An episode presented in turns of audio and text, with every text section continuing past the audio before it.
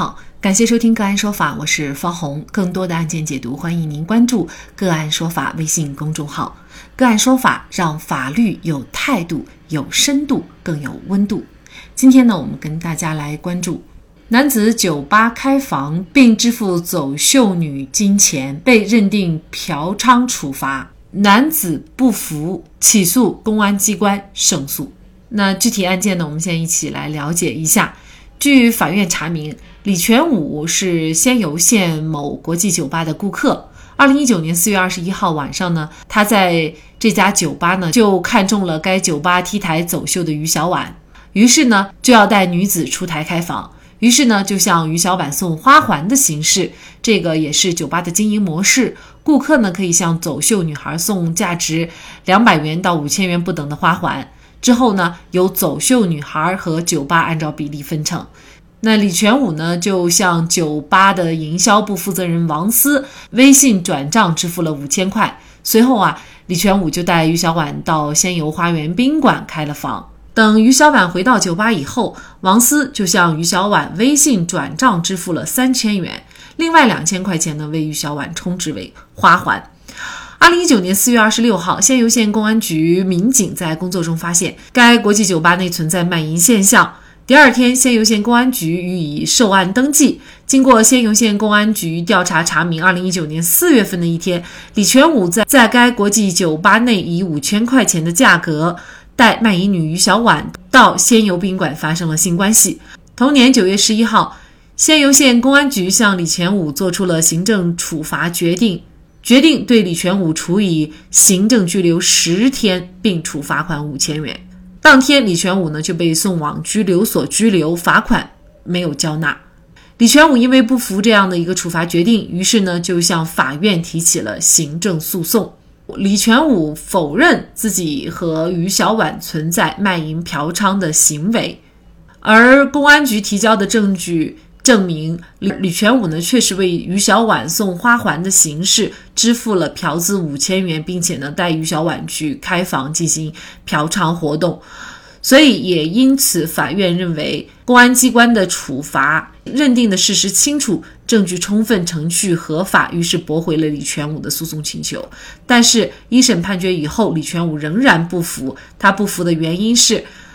公安机关提供的证据没有办法证明李全武和于小婉发生了性关系，也没有证据证实两人已就卖淫嫖娼达成一致。那这个案件上诉以后呢？二审庭审的焦点问题就是李全武到底是否存在。嫖娼行为有开房记录，又有金钱转账，为什么还不能够证明李全武有嫖娼行为呢？就这相关的法律问题，今天呢，我们就邀请内蒙古松州律师事务所郑吉文律师和我们一起来聊一下。郑律师您好，啊，你好，方老师。嗯，啊，非常感谢郑律师哈。那像这个案件啊，你看有开房记录，有这个金钱转账，有嫌疑的身份啊。因为这个于小婉本身呢，她应该就是在这种娱乐场所啊从事相关工作的这样的一个人，这样的一系列的证据，难道还不能够证明李全武他具有嫖娼的行为吗？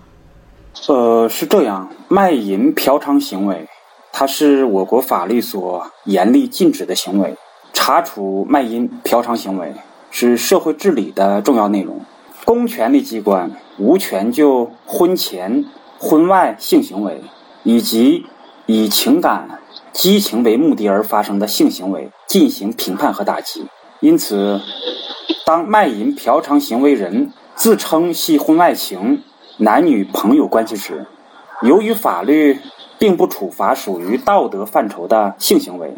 公安机关必须有充分的证据予以证明。行为人不是以情感为基础，而是基于金钱和性的交易。根据相关规定，卖淫嫖娼是不特定的异性之间或者同性之间以金钱财物为媒介而发生的行为，包括口淫、手淫、鸡奸等行为。对于尚未发生性关系的行为，如何认定构成嫖娼行为？必须满足行为主体之间。主观上已经就卖淫嫖娼达成一致，已经谈好价格，或者已经给付金钱财物，已经着手实施，但由于其本人主观意志以外的原因，尚未发生性关系。就本案而言，二审法院认定，上诉人李全武到酒吧消费，在看到 T 台走秀节目时，看上了演员于小婉，遂向酒吧营销部负责人转账五千元，作为赠送于小婉价值五千元的花环的对价。后来带着于小婉到宾馆开房。二审法院认为，虽然李全武有支付金钱给酒吧员工，且带于小婉到宾馆开房的行为，但上述行为发生在二零一九年四月二十一日，而公安机关发现案件的时间在二零一九年四月二十七日，且未当场发现李全武与于小婉发生性行为。李全武在公安机关所做的笔录中也否认两人之间发生性行为。故公安机关认定李全武与于小婉之间发生性行为的事实缺乏主要证据支持。同时，李全武支付价值五千元的花环的对价系支付给酒吧员工，其与于小婉之间并未就卖淫嫖娼进行过交谈，双方之间在主观上没有达成一致。不符合嫖娼案件的行为特征。二审法院据此认为，本案的事实还不清楚，相关的证据没有达到确实充分，最终呃认定李全武不构成嫖娼行为。作为法律人啊，我个人的意见是认可本案二审的处理结果。我认为，在只有开房记录、金钱转账凭证的情况下。还不能认定行为人构成卖淫嫖娼，并作出处罚。这个法院的这个认定主要有两点哈，就是一个呢是说这个钱没有直接的转给于小婉，但是后来查实呢，可能有五千块钱当中的三千是被这个这个收款人员、服务人员呢转给了于小婉，这是一方面。那也就是他收了这个钱，那他收了这个钱，而且两个人又开了房啊。呃，可能会有这样的一个，或者是说一个比较明显的推定。另外呢，就提到了双方并没有达成一致。那有些时候呢，可能在这样的一些酒吧的场合，这已经是一个呃属于业内的交易的一个惯例了，就是不需要说两个人一定要呃具体的为什么事情谈妥，什么样的证据公安机关需要收集到才能够切切实实的证明李全武有嫖娼行为呢？嫖娼是以金钱财物为媒介，与他人发生不正当性关系的行为。由于嫖娼案件当场抓获的很少，绝大多数案件是公安机关在办理卖淫案件的过程中发现的，这就容易给人们一个错觉：只要与卖淫女发生性关系的人就是嫖娼者。对于嫖娼的认定。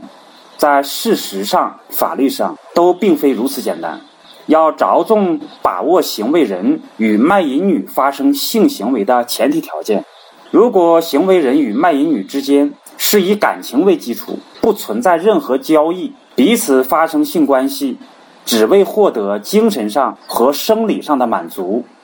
即使其中一方确实是卖淫女，但对另一方而言，也不能认定为嫖娼者。就证据而言，我个人认为要区分情况。一种情况为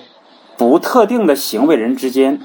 主观上已经就卖淫嫖娼达成了一致，并且已经谈好价格，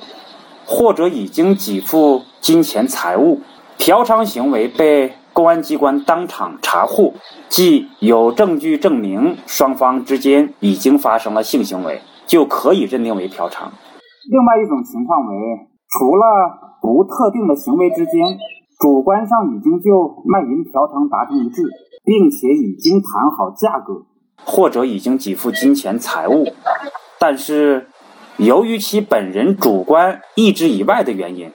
尚未发生性关系。对于这种情况，执法机关就要查证举事行为人由于意志以外的原因。尚未发生性关系的证据，具体来说，要有违法嫌疑人的陈述和申辩材料，啊，就本案而言，这个李全武在公安机关的询问笔录中，他均否认同李这个于小婉发生性关系。那么，首先，并没有取得嫌疑人的这个陈述的这个自认材料。另外一点是要注重证人证言，比方说现场其他的这个服务人员，或者目击人员。的相关证言材料，以及现场的勘查笔录，现场有没有相关性行为的一些辅助性的，比如避孕套，有没有相关的物证，以及还有电子数据，比方说双方有没有通过微信、电话、短信等进行招嫖和沟通交易的一些内容，以及辨认笔录，比方说一般情况下，呃，卖淫女。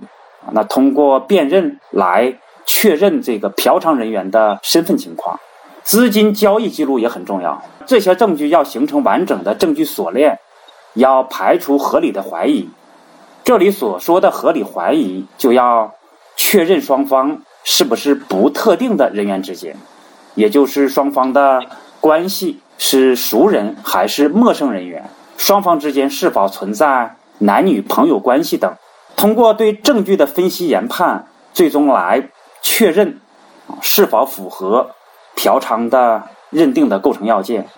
那我们来看这个法院哈，他是怎么这个认定的？一审呢是认为啊，就是公安机关对于李全武的行政处罚决定呢，认定的事实清楚，证据充分，程序合法，适用法律正确。那么这样的一个行政行为并没有什么不当，所以呢，判决驳回了李全武的诉讼请求。但是，一审判决以后，李全武不服，他就提起了上诉。那么他的理由是什么呢？他就说呀，公安机关提供的证据并没有办法证实李全武和于小婉发生了性关系，而且呢，也没有证据证明两人就卖淫嫖娼达成一致。同时呢，公安机关的程序呢也是违法的。呃，所以呢，他是请求撤销原审的一个判决。二审法院呢，在认定的过程当中啊，确实就像呃郑律师所说的，认定呃李全武具有卖淫嫖娼的这个证据呢是不充分的，而且呢事实也是不清的，因此呢，他是撤销了一审的法院的判决，也撤销了公安机关的行政处罚啊。我们公安机关做出的这个行政处罚啊，它的证据一定要确实充分。尽管在我们很多人看来，有了一些，比如说开房记录和最基本的这个金钱交易啊，那么身份上呢，作为女性呢，她在这个酒吧 T 台走秀，可能也可以推定她或许就是从事这方面工作的，但是仍然不能够有直接的证据来直接证明两人确实是发生了关系，那就不能够进行这样的一个处罚。那这种卖淫嫖娼行为通常都是非常隐秘的，而且都是两个人啊在场的情况下。呃，如果呢有人不认可的话，那事实上对于这样的行为，公安机关也是没有办法去进行处罚的。那这是不是也是变相的对于卖淫嫖娼行为的一种放纵？那么您怎么看呢？其实我倒不认为二审判决对，啊是对卖淫嫖娼行为的放纵。他是在对行政执法行为的合法性审查基础上做出的正确处理。呃，根据最高人民法院还有公安部的呃之前的相关解释啊，还有相关的规范性文件的这个精神，他是一定要有证据证明双方之间就这个卖淫嫖娼双方之间达成一个意思表示。就是这个案件真正的焦点就在于二审认为李全武表达的是一个花环，相当于一个献花行为。那你不能说双方到宾馆开房就一定会发生这个卖淫行为，因为有很多包括现在大家谈话聊天甚至会谈，呃，为了可能方便，甚至有一些这个涉及到商业秘密的这个内容，那么双方也是可能一性之间啊到宾馆开个房进行会谈啊，这种情况也很多。那么你事后的这些证据更要达到确实充分，你跟这个如果抓个现行还不一样。我觉得二审法官这个法律的这种思维逻辑还有这个理念，其实我是很钦佩的。本案的二审判决，它可以促进执法者的证据意识、程序意识的增强，能够指引执法者依法规范的执法。我认为，就本案而言，二审判决不仅是公平正义的应有之义，也是在昭示着人权保障、法治文明的进一步发展。作为强有力的国家机器，公安机关有着强大的调查、搜集证据的能力。在此情况下，如果仍然无法搜集到直接证明违法事实的存在，那么显然应该按照疑罪从无的原则定案。我们为二审法院的依法公正审判点赞。好，在这里再一次感谢内蒙古松州律师事务所郑继文律师。那更多的案件解读以及呢我们的线上视频讲法内容呢，欢迎大家关注我们个案说法的微信公众号。另外，您有一些法律问题需要咨询，都欢迎您添加幺五九七四八二七四六七这部手机号的微信号向我们进行咨询，我们会将您的问题转给我们专业资深的律师进行解答。好，感谢您的收听，我们下期节目再见。